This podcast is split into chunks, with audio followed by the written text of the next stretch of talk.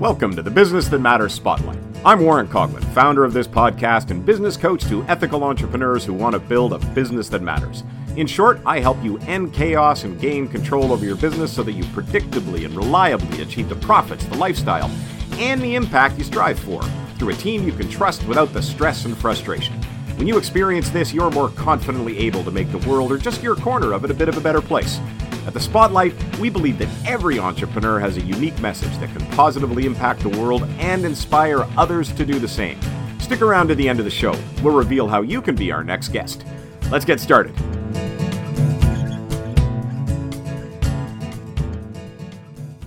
Hello and welcome back to the Business That Matters Spotlight. My name is Warren Coughlin. I've been really looking forward to today's conversation. Uh, it's going to both inspire and may even intimidate a few people because when we talk about people who are actually trying to make a make a difference in the world through the business, uh, today's guest could kind of be a poster child. I'd like to welcome Shannon Keith from Sudara. I hope I said that right. Welcome to the show, Shannon. Yes, Warren. Hi, welcome. And that was a fun intro. I don't know that I've ever been called intimidating. Hopefully, inspiring will be more of the flavor of our conversation. Just intimidating because there's a lot in a good way that I think a lot of people want to do good in the world, but it seems sometimes a little bit challenging to do. And I think you've you've kind of nailed the formula for it. Um, and I think when people see someone doing so good in such an authentic way, it it's intimidating in that it strips away the excuses for not doing more that's good in the world. And so I I'm love it. Well, since really you framed it like that, you. let's go. Let's do this. so before we get into the like really compelling story behind Sudara, let's just start with what it is at a business level. Like, what do you make? Who buys it? What's the range of products? Absolutely. Well, we are a certified benefit corporation here in the US. So um, that's a, a, global movement, actually, but it means that we have a triple bottom line. So we put people and planet on par with profit. So the almighty dollar doesn't uh, make all our decisions, it's actually our mission and the impact that we seek to make. And our mission is creating pathways to freedom uh, for women and their children out of the sex trade in India. So we're fighting sex trafficking through economic uh, empowerment of women so that they can regain uh, their dignity and agency and change their lives and pull themselves and future generations out of poverty. So we do that through skills training and job placement on the ground. And sort of the revenue engine uh, that creates the revenues to to be you know able to do skills training is selling uh, pajamas and loungewear actually for the whole family. So a really kind of ubiquitous approachable product that's easy to wear easy to love non-fussy um, not elitist. So mm-hmm. everyone you know owns pajamas. And so we wanted a product that wasn't um, you know, just for wealthy people to change the world, but that everyone could be part of the change that we all wish to see in the world. So again, uh, pajamas and loungewear inspired and made in India. Uh, those revenues get kicked back into jobs and skills training programs over about 12 different job vocations.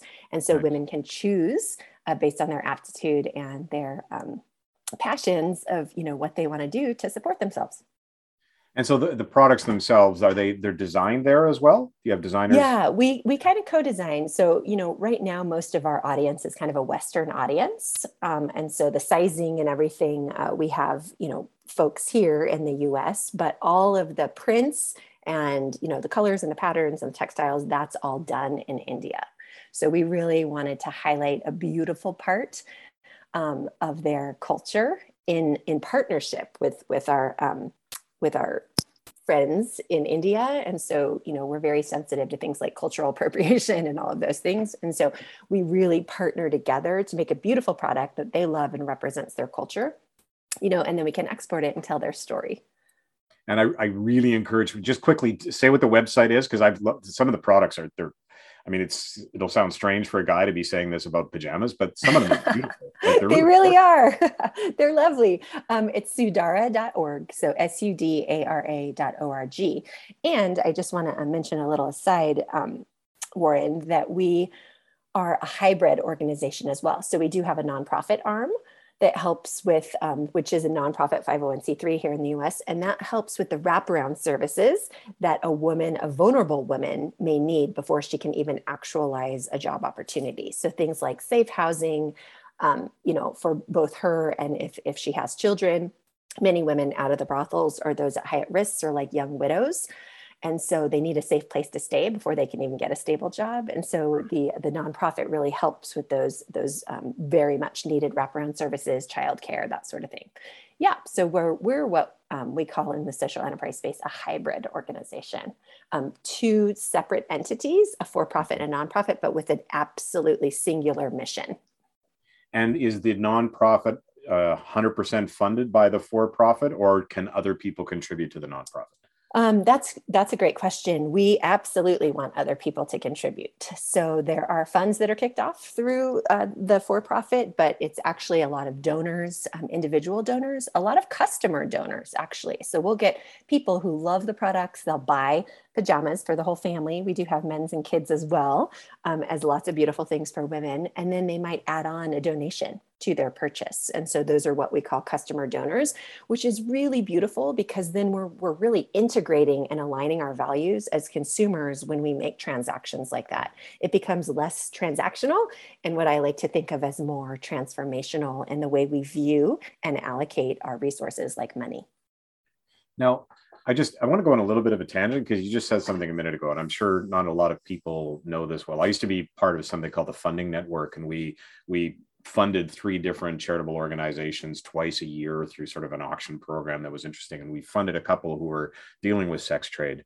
Um, and you just talked about that wraparound service. And I, I'm, I'm without doing a long treatise on it, but helping people understand what the journey is from the sex trade, being able to work. Like it isn't just as simple as, oh, stop that, come and get a job.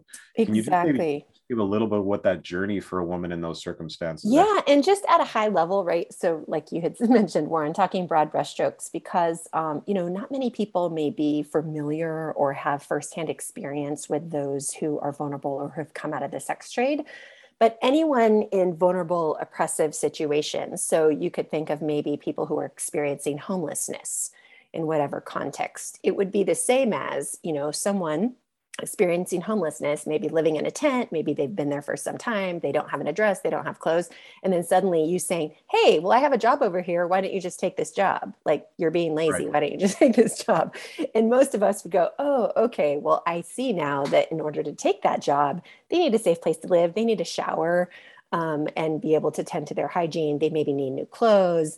Um, maybe they have some health issues that need to be dealt with before they could do that. And so they need some time and space and other support systems so they can get healthy. And then they would be able to, to hold down a steady job. That's basically kind of a similar journey. Um, and then layer on top of that a lot of, um, you know, sexual trauma and mm-hmm. other traumas that have happened to put them in that vulnerable situation. So there's also a, a huge need um, to tend to the emotional and the mental state of the woman and her children coming out of such a traumatic situation like the brothels or um, experiencing homelessness where their next step may be you know getting picked up by a trafficker and entering the brothels.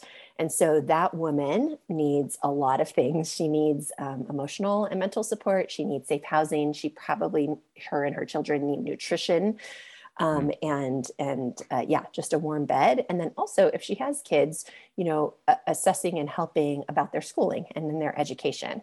And we focus particularly in India because India has um, a huge population of 1.3 billion people, and it's estimated that that single country alone houses in sheer number the largest amount of slaves in the world. Wow. So we felt like if we could make a dent in one country, we have sort of moved the needle on a global issue. And so we're choosing to focus really deep instead of like really wide across multiple countries. Um, but yeah, that's where the wraparound services come into play. And when we think about it kind of logically, it's like, oh, yeah, it's not rocket science. Of course, if I put myself in that situation, what would I need to be able to hold down a steady job? And what about childcare for the ones that do have children when they are getting a job? Is that it, you get involved in that part of the wraparound That's, as well? Yeah, it's really with our partners in India. So we, again, um, have strategic partners in India who are Indian national organizations who have the same mission that we do. And they know the language, the culture, you know, all of that. And so we partner with them in this really um, amazing way. And they help the women, and we help together foster programs that fit the woman's life. So, for instance, most of these are single moms. They've had children, um, maybe they're widowed, and so they had a husband at once and now they're vulnerable and have no other family to help, or the children that they have um, were a result of relationships with sexual relationships with Johns out of the brothels. And so they don't have um, another, they, they don't have any co parenting situation, right?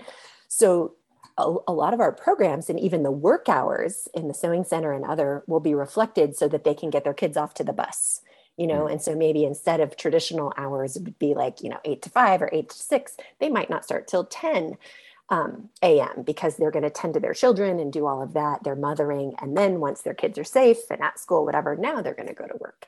And so we really try and make the programs work for the women instead of the other way around.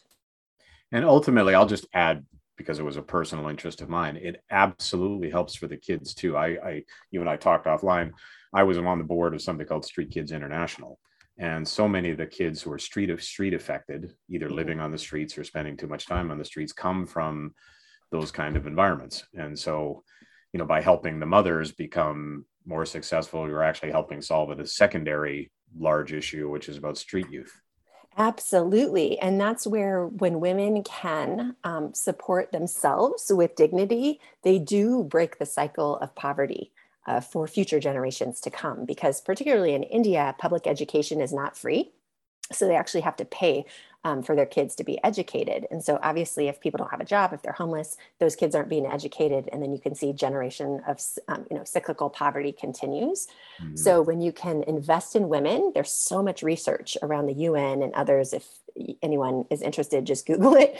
Um, if you invest in women, particularly in a developing country, they in turn uh, by sheer numbers and data invest back in their children and in their communities. So women specifically can help complete uh, communities rise out of poverty. Yeah, there's an old saying: "If you want to change a country, educate a girl." Yes, absolutely, it's true. It is. Now, Sudara has a pretty interesting backstory, but it's very connected to your personal story. So, just with a bit of background, your your early career, if I understand it right, didn't exactly point to a future in social enterprise, right? Because you started in corporate sales, is that right? Yeah, I did, and you know now there's so much like as you get older, right? I'm 47 now. And so there's wisdom, I think, that we gain along the years. And I see now that all of those years where I was like, well, this isn't really my jam, but you know, I'm making a good amount of money. So it's kind of hard to, they call it the golden handcuffs, you know, yeah. it's kind of hard to leave that and whatever. But I see now that that time really built um, my skills both my soft skills and and it, and other just kind of like business because I didn't come from an entrepreneurial family. So that time was really, you know, my teacher. And even though at the time I thought, wow, not, this isn't really a great fit for me, even though I'm good at it, I'm not passionate about it. But it really did give me the skills that I needed to be able to start um, an organization. And it kind of launched my entrepreneurial journey. So I'm really thankful um, for that time. And had I not had that, when I found myself in India, I might not have had the confidence um, to start something. Because really, when I was faced with this atrocity that I saw that was happening in the brothels, my first thing was, hey, I'm pretty good at sales. If I can partner with these women and they could make something that I could sell to my friends who I know have resources in the US, that would be. Um, you know a value that i could bring to help these women on their journey and did you and think so you were, were you looking for that opportunity at the time or no. did it you, absolutely did you know, not did you know that there was something missing or that you wanted to to make a difference or was it just yeah i don't really like the corporate sales i'm not sure what it'll be or did you know that there's a now nah, i've got i've got i don't know what it is yet but i know there's something i meant yes. to do I definitely had that. And I was also, I, I felt like I had a very kind of bifurcated life and that I was already doing lots of service type projects, volunteerism in, you know, outside of my job. So, like for instance, my husband and I met. Um, we were doing a service project and and helping an orphanage in Mexico on like a long, like a four day weekend kind of thing. And we were living in Southern California at the time, so you could drive, you know, four or five hours across the border and so th- there was always this huge part of me that like i'm drawn to helping people. I realize my own privilege and i really want to help others. And at the same time i found myself like and i have a lot of student loans you know? And so i can't just like quit my life and like join the peace corps or something. Um, and so I, I always knew that i wanted to to have more of my vocational hours spent in service of others.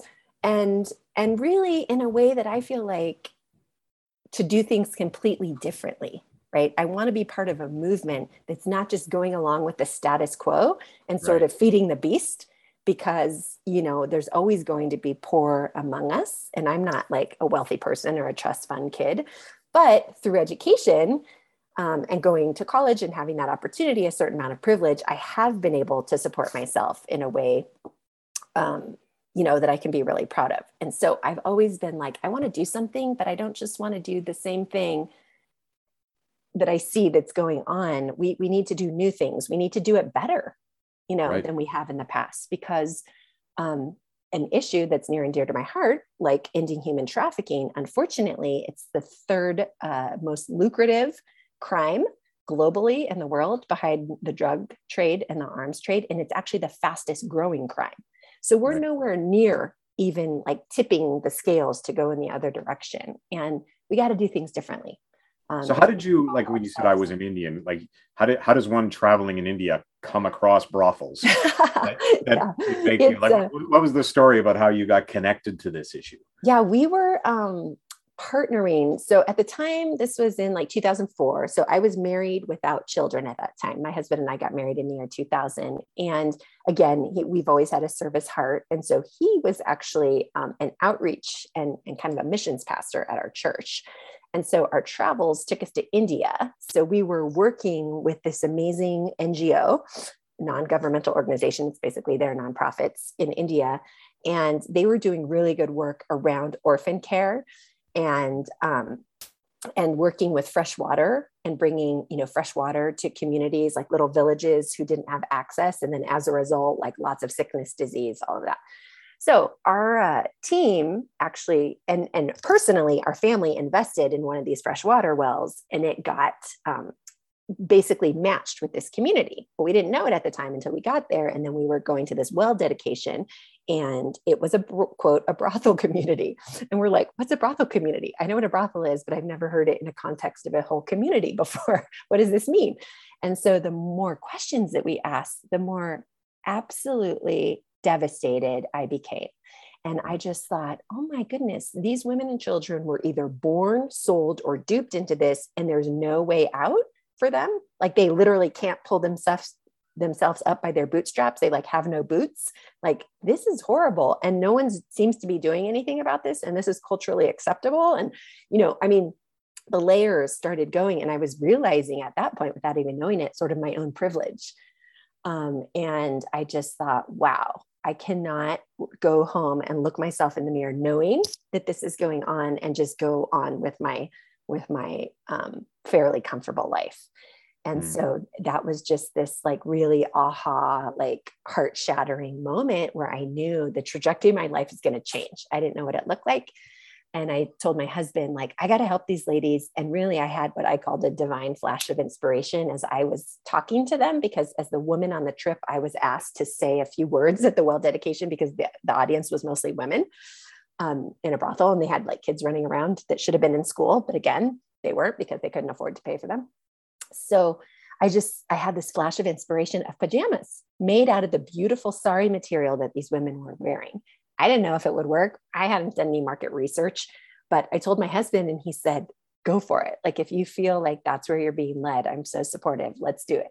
So we bought a suitcase full in the market of these saris and I went home and I asked any friends who owned a sewing machine, I don't even think I did at the time, um, if they would help me kind of make these prototypes of pajamas. And then I started doing a lot of research um, of who was working with these populations in India.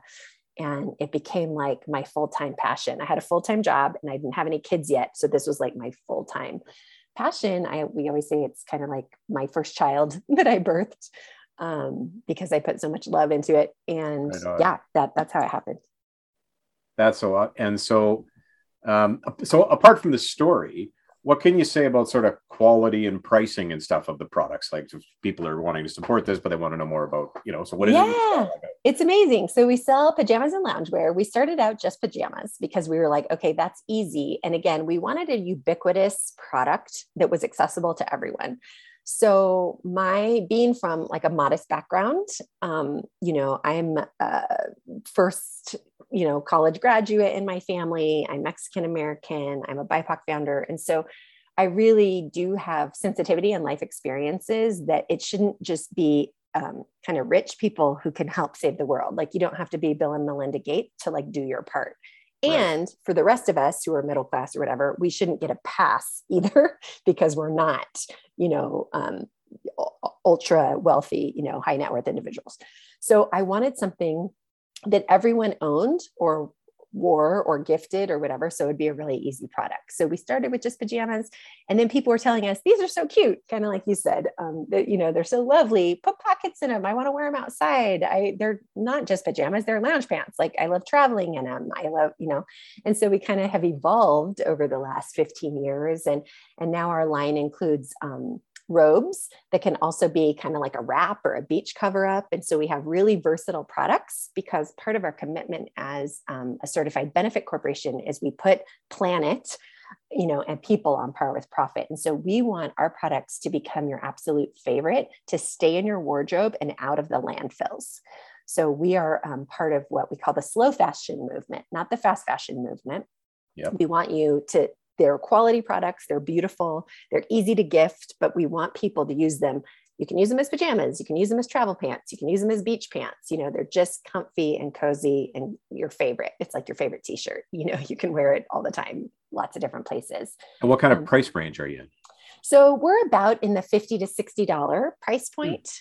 Um, and again, it's more That's expensive. pretty accessible for most people. Yeah, I think it's accessible. Um, it's it's like less than a pair of jeans for sure. Now, yeah. can you find cheaper pajama bottoms at Walmart, Target, and Old Navy? Of course you can.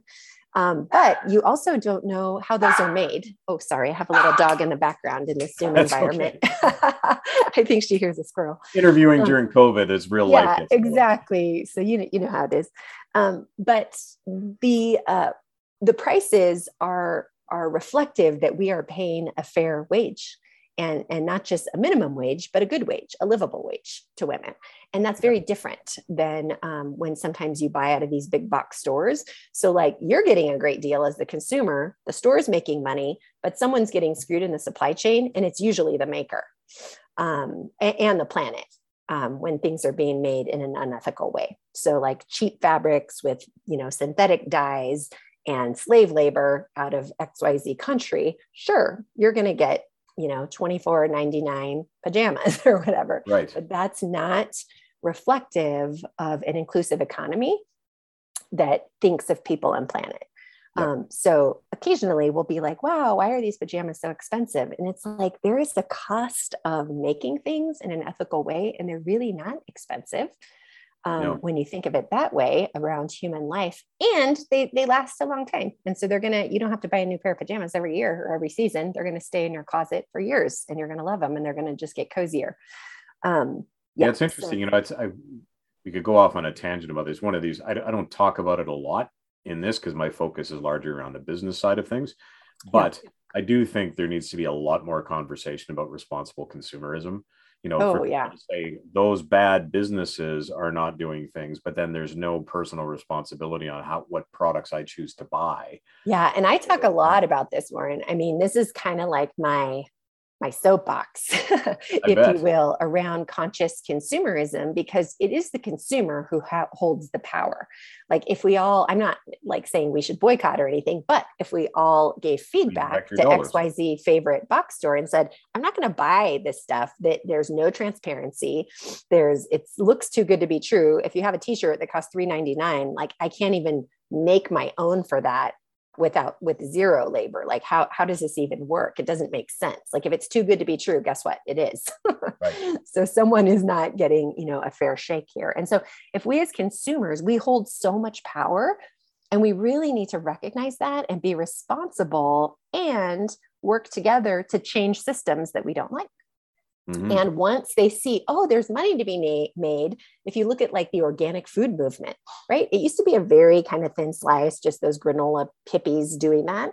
But people um, saw that, whoa, there's money to be made in organic XYZ. Now you see organic sections in Costco and everywhere. Why? Because there's money to be made.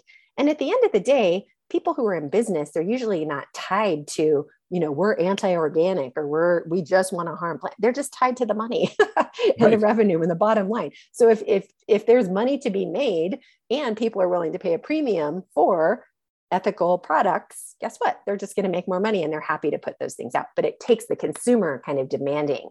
Um, right. So it really is that just basic supply and demand. The demand. And to your point, it's even, even I even think using the word premium frames it wrong because it's actually it's it's incorporating the proper cost structure into the pricing model so it isn't premium. It's actually proper pricing not artificially discounted. Yeah we need a we need a term. Maybe you can help us come up with a, a, good term for that. There's probably one out there but one that is just easy and accessible that people right. like true costing i guess you know yeah. we could say.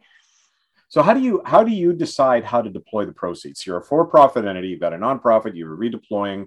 So for you like just your cost structure. You have to you know have to be you're taking this money and you're applying it to education right? And allowing women develop their careers in a whole bunch of different areas. So yeah. you've got to pay for instructors and curriculum and materials and equipment and all of that to help these women get trained and then you know get engaged in placement.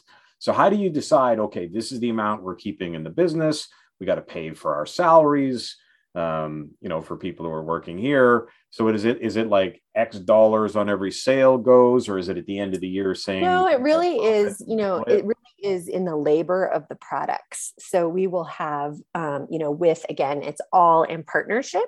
Um, and and making sure it works for everyone so we work in like lockstep with our strategic partners in India that are really reflective of our organization as well. So they will have kind of a for-profit entity where they could do exporting and you know buy raw materials and they have that cost structure.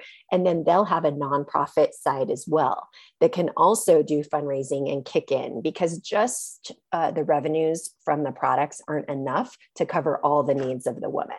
So mm-hmm. it really like kind of subsidizes um, and helps obviously with the sewing center yes but when we're talking about the 12 other like vocational training programs where there's not any monies coming in right. it does need to be subsidized through like fundraising and other things like that so we really work in lockstep um, because we have you know just a um, a singular mission is to help these women get back on their feet and get trained um, so the allocation is for us on the business side, it really is we pay a true costing, like we just talked about, of, of the labor part of the product. So we make sure there's enough margin in there to not only pay the women fairly, a livable wage, but to have um, some extra that gets invested in those other programs that we talked about and then on our side you know we have to make sure like you said that there's enough and that our volumes are enough that we can then pay for um, for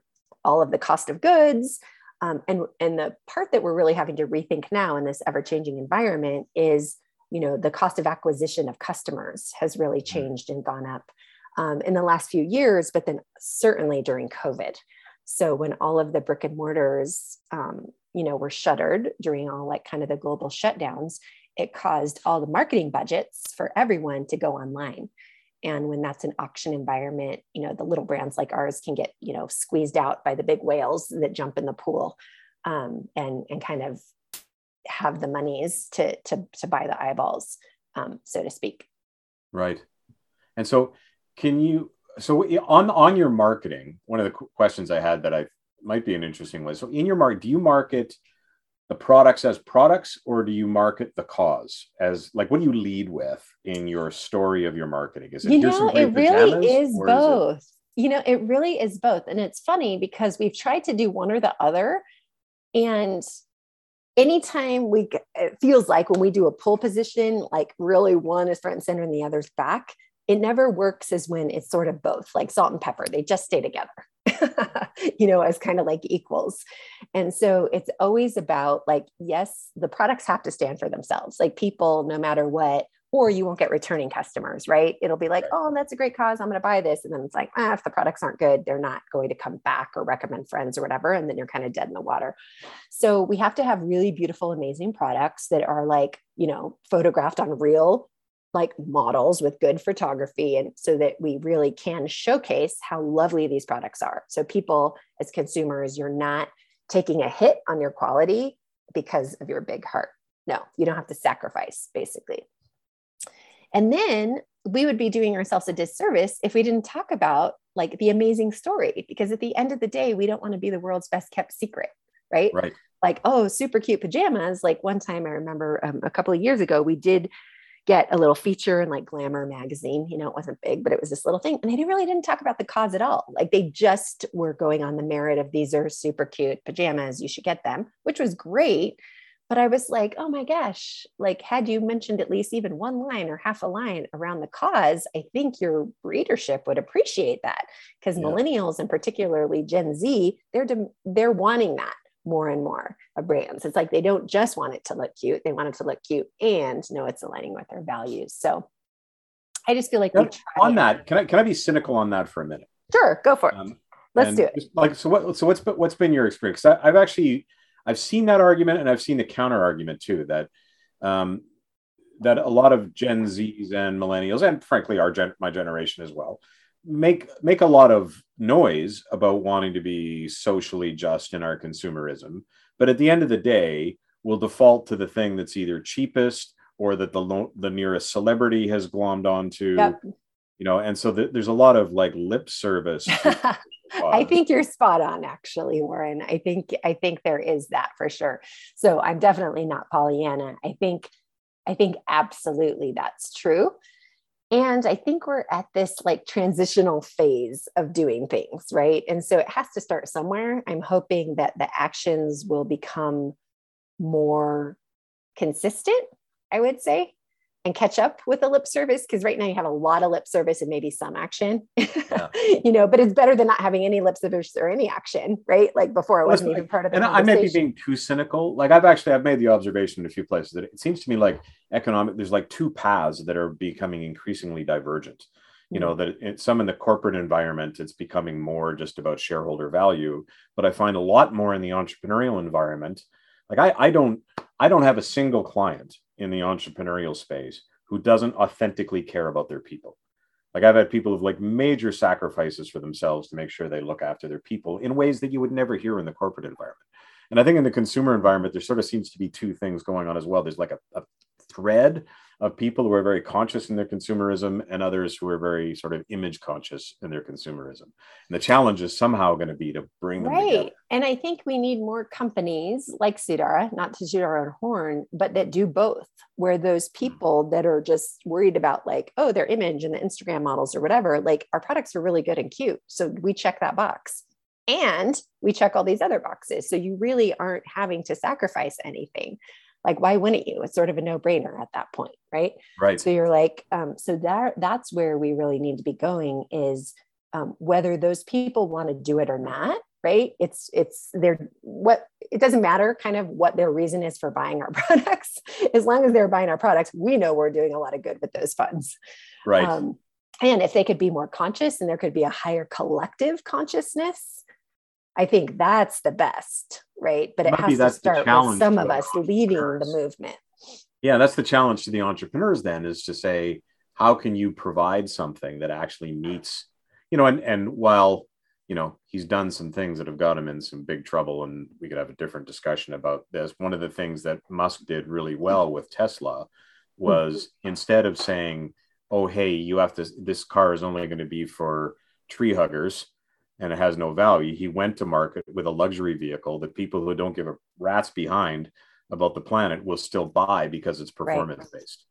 Um, yep. And so putting products out that are just inherently good while also doing good will attract right. both parts of the market. Exactly. That's exactly right. And I was really, um, you know, just kind of convicted and compelled to make sure that this product was not seen as luxury, which is why like pajamas and loungewear are being so approachable because for me and and maybe you know i if i had to go to college all over again i would have probably like double majored in sociology. So when we think about move, movements collective movements and how change actually happens and social movements we need the masses. We don't just need the top 10% or the top 5% or you know whatever to like do the thing we need the masses to be able to do the thing so that like i said our collective consciousness shifts and and we're no longer going to put up with slave kid slaves in our supply chain for mm-hmm. instance mm-hmm. and so um, i for sure did not want a luxury type product because i feel like that's kind of elitist and then only again rich people who can afford to do good do good right and so right. um, i think I, I was very conscientious to make sure that this was not a luxury thing because that can be easy to do right? There's a lot more margin um, that can be had there. But i sort of philosophically as an activist was like no way. Everyone needs to be educated and participate in the change that needs to happen. Yeah and i think that's one of the probably one of the obstacles to that kind of consumer is the education. There's so much you know and i've, I've had conversations with people where, where it's like this like how do i how do I find out what product? Like, there's almost mm. no product you could find that doesn't have some somebody way down the supply chain who's doing something awful. Sure. And or yeah. you know, so then they, that gives the excuse of being able to throw up my hands and say, well, I can't know everything, so I can't know anything. And therefore, right. Which is, I think you're spot on. That's an excuse. Um, we definitely had like a huge target on our back, particularly when we first came out. And this was, you know, more than 10 years ago, like 15 years ago. And and there weren't there wasn't a tom shoes on the market yet like people weren't having these conversations and so we were trying to educate i mean that was like our biggest hurdle and barrier educate, educate, educate. And people would constantly be like, well, how do I know that the, you know, the material that you're using isn't blah, blah, blah. And I was like, look, are you asking all of these questions when you go and put your sweater and jeans on the counter at Nordstrom? Are you asking the cashier there about all of these things you're doing? Because again, you're letting good, you know, be the enemy of great. So yeah, I can't tell you that every single thing is like white as snow and pure, pure, pure. But what I can tell you is what we do know is pretty damn good. And most of your other products don't hold a candle to, to, to what we're doing. so instead right. of like trying to crucify me that I don't know every little thing and we're trying to get better, why don't you look at all of the products and see if any of them, what you can say with confidence that they're made ethically and nice and have a really, you know, traceable part, at least of the labor, you know, blah blah blah. But they would always want to just like throw the stones and try and like you said have an excuse of if i can't know everything i can't know anything. And it was yeah. like that doesn't make any logical sense. And i think that's i almost want to stop on that for a second because that's one of those even for entrepreneurs getting into this. I'll tell you a quick story. I, I had a client years ago who in one of our sessions said something really kind of disparaging about a subset of his target market. And i remember like my whole thing is you know ethical entrepreneurship and i thought to myself okay, am I misaligned by coaching this person to success? He was a young entrepreneur. Now I know I'm going to work with him for a while. And it just took, he, after about three months, he actually completely changed his tune about that part of his market as he came to understand them better. And my reason for telling that story is I think sometimes in this space, people subject themselves to just too harsh a purity test. And that it's more a journey. Like it's as long as yes. people are striving, you know, it's like personal growth mm-hmm. say you know i'm a good person but i did a mean thing to somebody last week means i'm not a good person. No it's it's a it's a continual journey of evolution. And i think entrepreneurship is one of those. Like if you have five things in your supply chain you can't control three of them but two of them you can and you make choices about those two you're moving in the right direction. And can you start to influence it? And i think that's more the conversation not to not to criticize people because there's one thing they couldn't control or one thing they didn't know about right. the fact that they're just on that path. Absolutely. I think that is so well said, Warren. It really is that we're all on a journey. Um, and part of it is sort of like just the intention. The intention, like some people aren't even on the path, they're like still in the parking lot, they're right. on like the freeway. You know, it's like, okay, come and get on this path, get on this journey. And just putting the intention out is the first step and then saying okay i'm going to do this step and next step and you know and we keep growing in that because i certainly i've been on this forever now does that mean my whole house doesn't you know like every 100% of every product i ever buy is like completely ethical all the time No, but I do what I can. So when I'm going to buy fair trade or direct trade coffee, yes, I can do that. You know, something that I consume every day, I can do that. I can buy chocolates that are organic and fair trade so that I can feel mm-hmm. good about, you know, kids in, you know, the ivory coast of Africa not being slaves to pick my cocoa beans. Great, I can do that. Now, does that mean that like someone will give me a gift and it's not that that I'm going to like make them feel bad? No. Right. if they just give me a Hershey bar when I'm camping to make s'mores, I'm not going to like make them feel like a jerk right. about it or whatever, you know? So um, I think you're so right that we can give ourselves and each other grace that like, hey, we're trying, but at least we're trying and we want to yeah. get better. And our intention and our commitment is to do better. And I think that invites, and that's what I'm trying to do with this podcast. It's just more inviting more people to the table, not guilting people for not doing it, but sort of mm-hmm. showing the benefits of doing it and, and the accessibility like you can you don't have to do like everything but you can do two or three things that would make a huge difference if even just here in the US not to mention Canada if all you know 333 million of us did one or two things that's a lot of actions that, that aren't Although, being done. Today. I do want to add one piece to that, though, which is I know we're, we're doing a little less about business and more about social activism, but it's important. Is the unintended consequence thing? Mm. Um, I was telling you before we got on, like I had a client who had a certain type of product, and he thought, oh, maybe I'll give like some of our extra products away to a community in a developing country. And I went, whoa, hold the phone. Like what you're going to do then is then put the local vendor out of business, and right. you'll actually kill the local economy by providing products. So the, maybe you can just talk a little bit to like understanding your impacts before you do things. Absolutely. Like and this is something that, that white, like Western that white savior, that white savior thing, right? I'm going right. to come in and give my wisdom right. rather and than work locally. There's so much. I mean, we could spend a whole, you know, few hours just unpacking that and talking about that um, because it's a really important topic. And a lot of people don't think of themselves as like a white savior or um, a neo-colonialist or, you know, anything, some of these big like college terms. I know you're a college right. professor that maybe in academia are very familiar and we talk about. So just with the average consumer, they're like, what does that even mean? What are you talking about?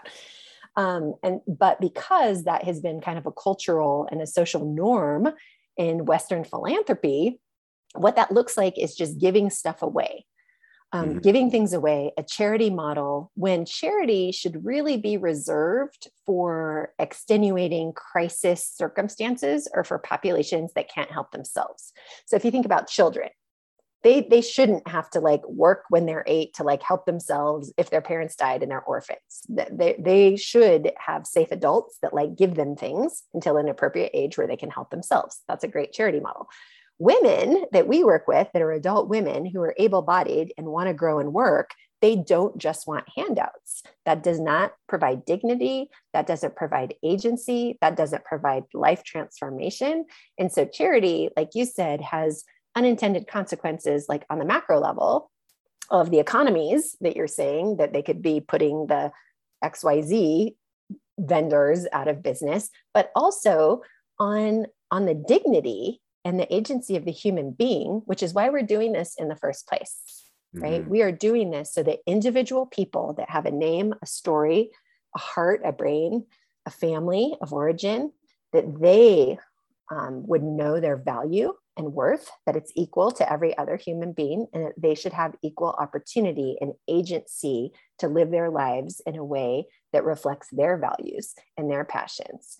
And charity inherently takes that away because it's this power differential where the rich person giving they decide what that poor person needs wants deserves whatever right? And so then we can continue to propagate these inequities versus we give everyone equal opportunities. And now that person who has come from more humble or poor circumstances they are then able to choose for themselves what they want what they need, what their family, what would pull themselves out of poverty. And people have um, in their own hearts, they have their own um, dreams, desires, intelligence, resilience, grit to do the things that they can do. It's just they're lacking opportunities, right? Mm-hmm. And so that's where we really have to think about are we giving opportunities for people to grow into their own dignity and humanity or are we stripping them of that by giving handouts and and then we take the power and the reins Um, and so I think if we could filter any, that. Do you have any like a particular story of one that might stand out of somebody who's you know been in your ecosystem who's been helped by what you've done? Yeah, there's one story that I love so much. And um, this young woman went, and I think uh, her parents had been, or she was an orphan.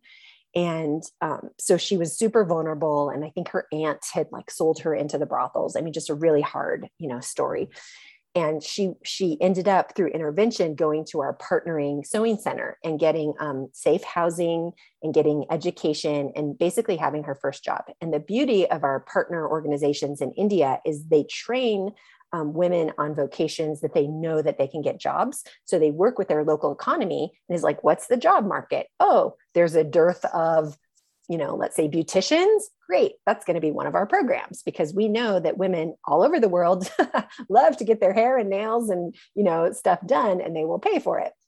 So, um, so we're going to make sure and train people in things where we know that they can get a job. And so we have like a, a 90% job placement rate post training, wow. which is really great and high.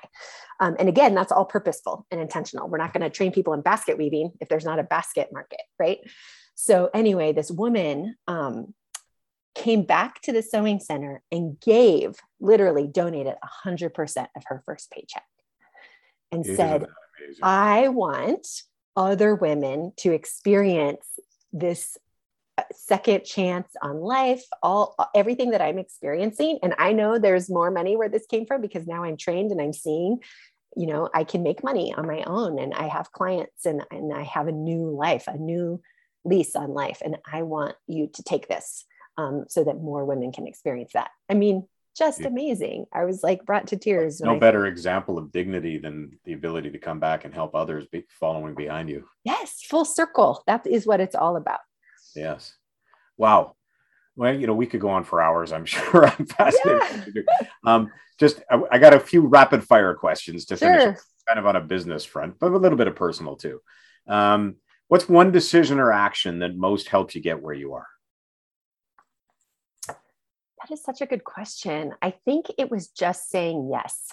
When I felt that mm-hmm. first pain of uncomfortableness and of um, horror, really, in India, I, I did um, a TED talk uh, that kind of talked about that experience. And it was about leaning in to things that scare you instead of like turning away and putting your head in the sand.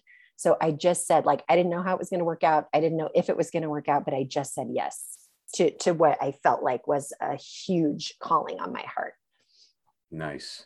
And if you had to do it over again, what would you do differently?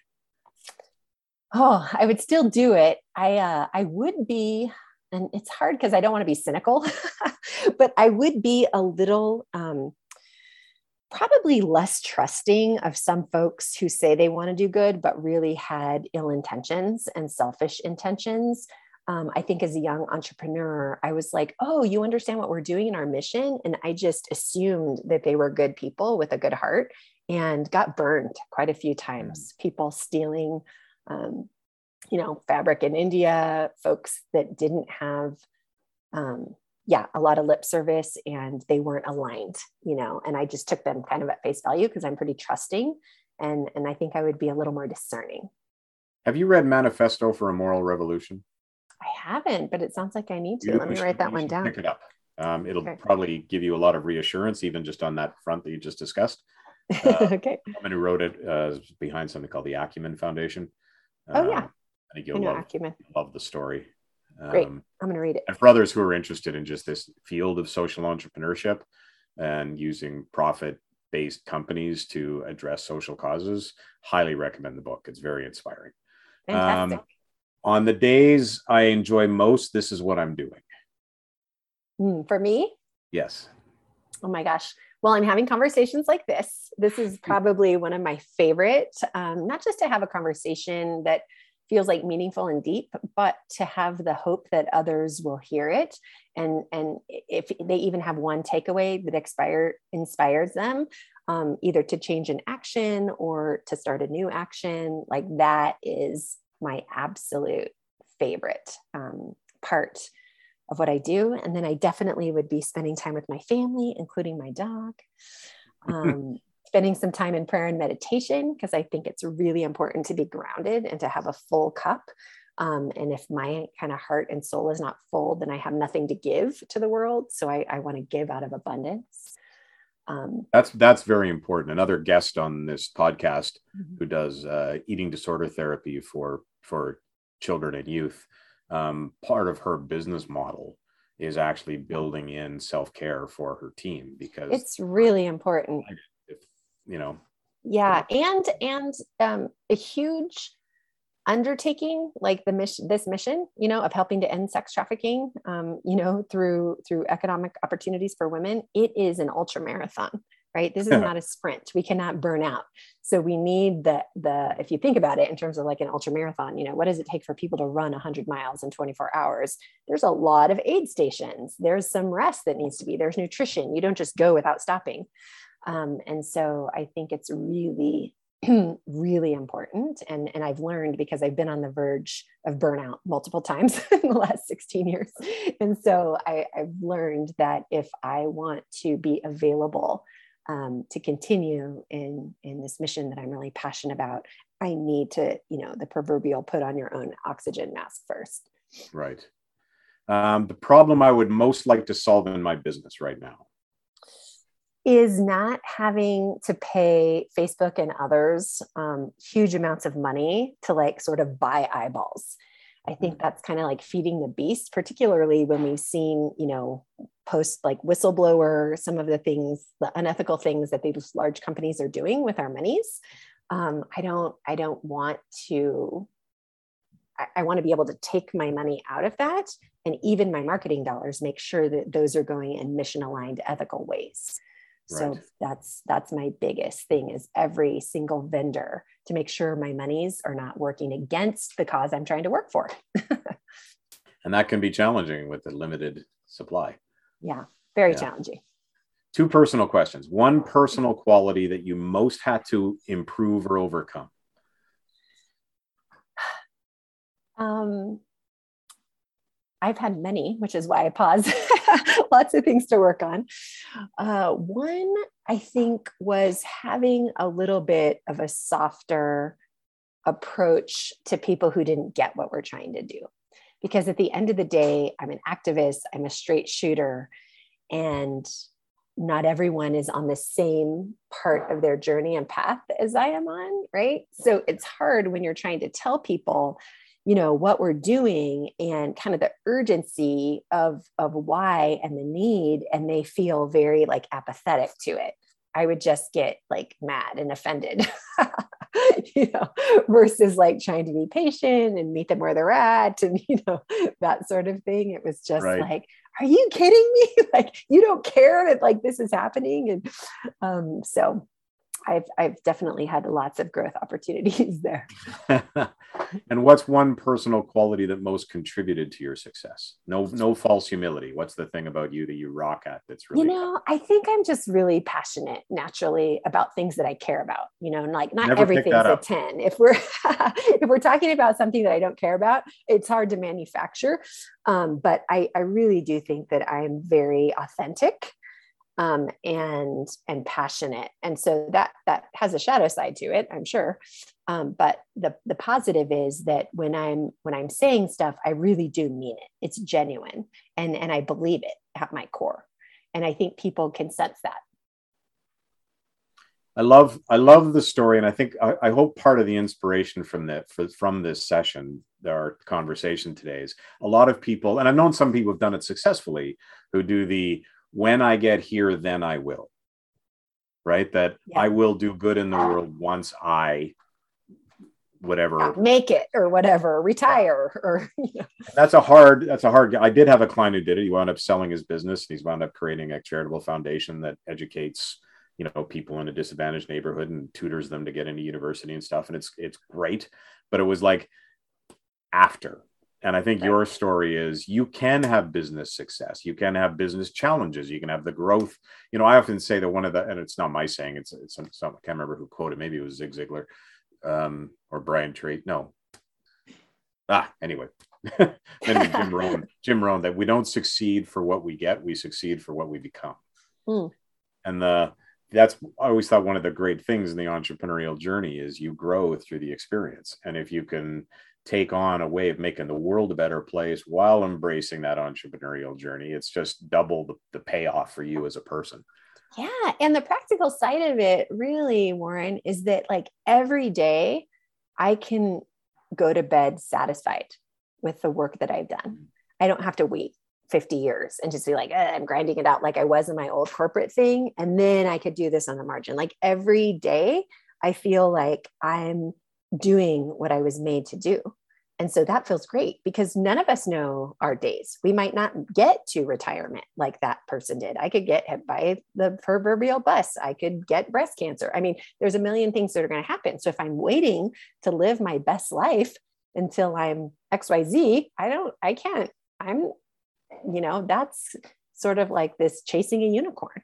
Like none of us right. know that that thing will happen. And so why do I want to kind of grind it out for the first 50 years to hopefully do something cool in the last 30 years or whatever. Um, so just so from a really practical place, I think yeah. like do live your best life, be the best version of yourself today. Don't wait.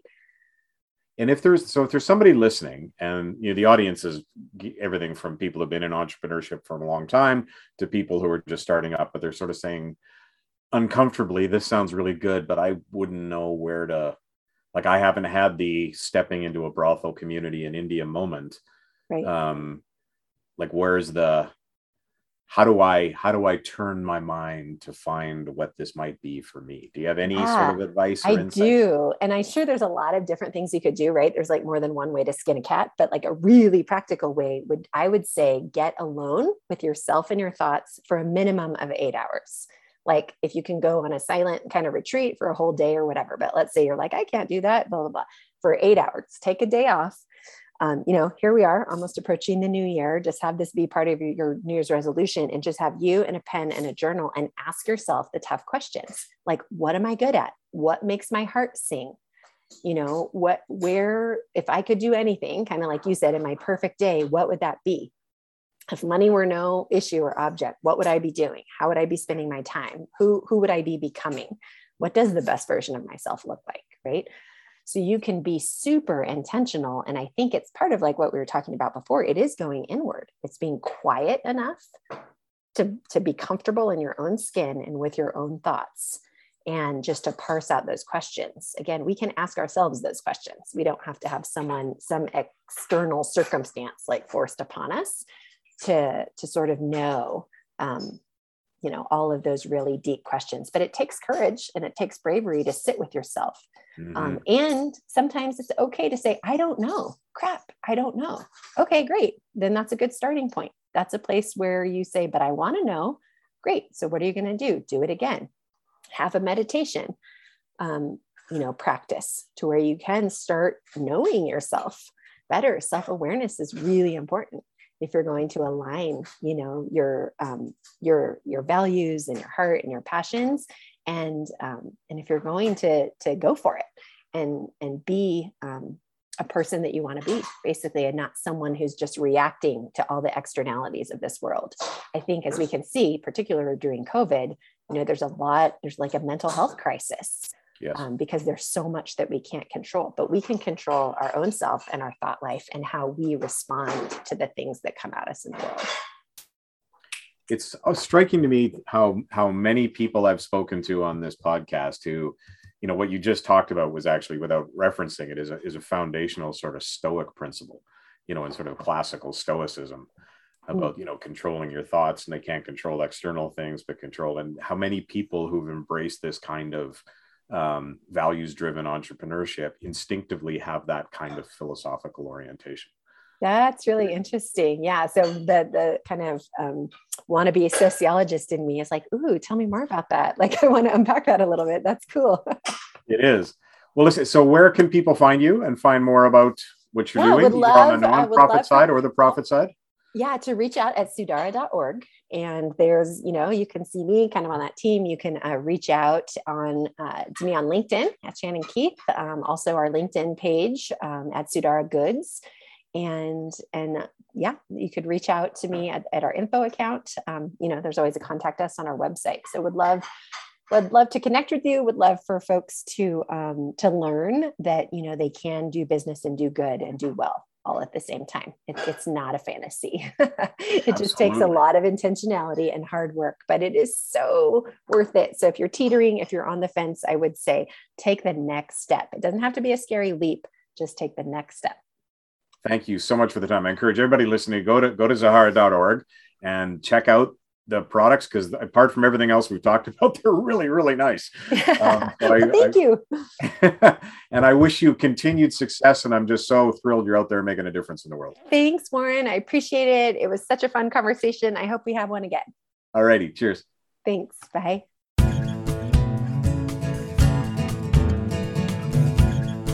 Hi, it's Warren Coughlin here. Thank you so much for listening to the Business That Matters Spotlight. If you're a successful, values driven entrepreneur who makes a difference while making a profit and you'd like to be on this program, please visit warrencoughlin.com slash podcast slash apply. That's Warren, C O U G H L I N dot com slash podcast slash apply. If you got something out of this interview, would you do us a favor and share this episode on social media? Just do a quick screenshot with your phone and text it to a friend or post it on the socials. If you know someone that would be a great guest, tag them on social media to let them know about the show and include the hashtag Business That Matters Spotlight. I love seeing your posts and guest suggestions. We're regularly putting out new episodes and content. To make sure you don't miss any episodes, go ahead and subscribe. Your thumbs up, ratings, and reviews go a long way to help promote the show and mean a lot to me and my team. Want to know more? Go to our website, warrencoughlin.com, or follow me on LinkedIn, facebook.com slash a business that matters, and Instagram at warren.coughlin. Thanks for listening. We'll see you next time.